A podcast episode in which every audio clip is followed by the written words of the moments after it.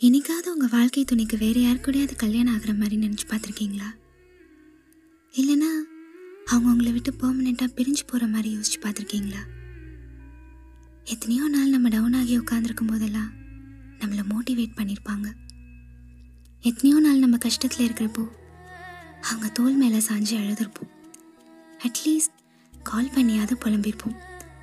சந்தோஷமாக இருக்கும்போதோ இல்லை லைஃப்பில் என்ன நடந்தாலுமே நம்ம அவங்கள மட்டும்தான் தேடியிருப்போம். ஸோ அப்படிப்பட்டவங்க நம்ம லைஃப்பில் இல்லைன்னு நினச்சி பார்க்கும்போதே ஒரு செகண்ட் மனசெல்லாம் அப்படியே நொறுங்குற மாதிரி ஃபீல் ஆகும்.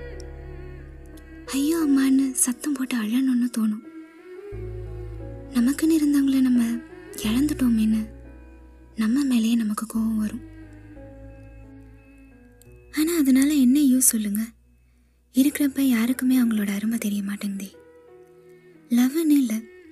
இங்கே எல்லா ரிலேஷன்ஷிப்லேயும் எல்லாரும் எல்லாத்தையும் அசால்ட்டாக தான் எடுத்துக்கிறோம். காலம் என்ன முடிவு பண்ணும்னு நம்மளால் ப்ரெடிக்ட் பண்ணவே முடியாது. ஆனால் என்ன நடந்தாலும் அதை அக்செப்ட் பண்ணிக்கிறதுக்கு நம்ம ரெடியாக தான் இருக்கணும்.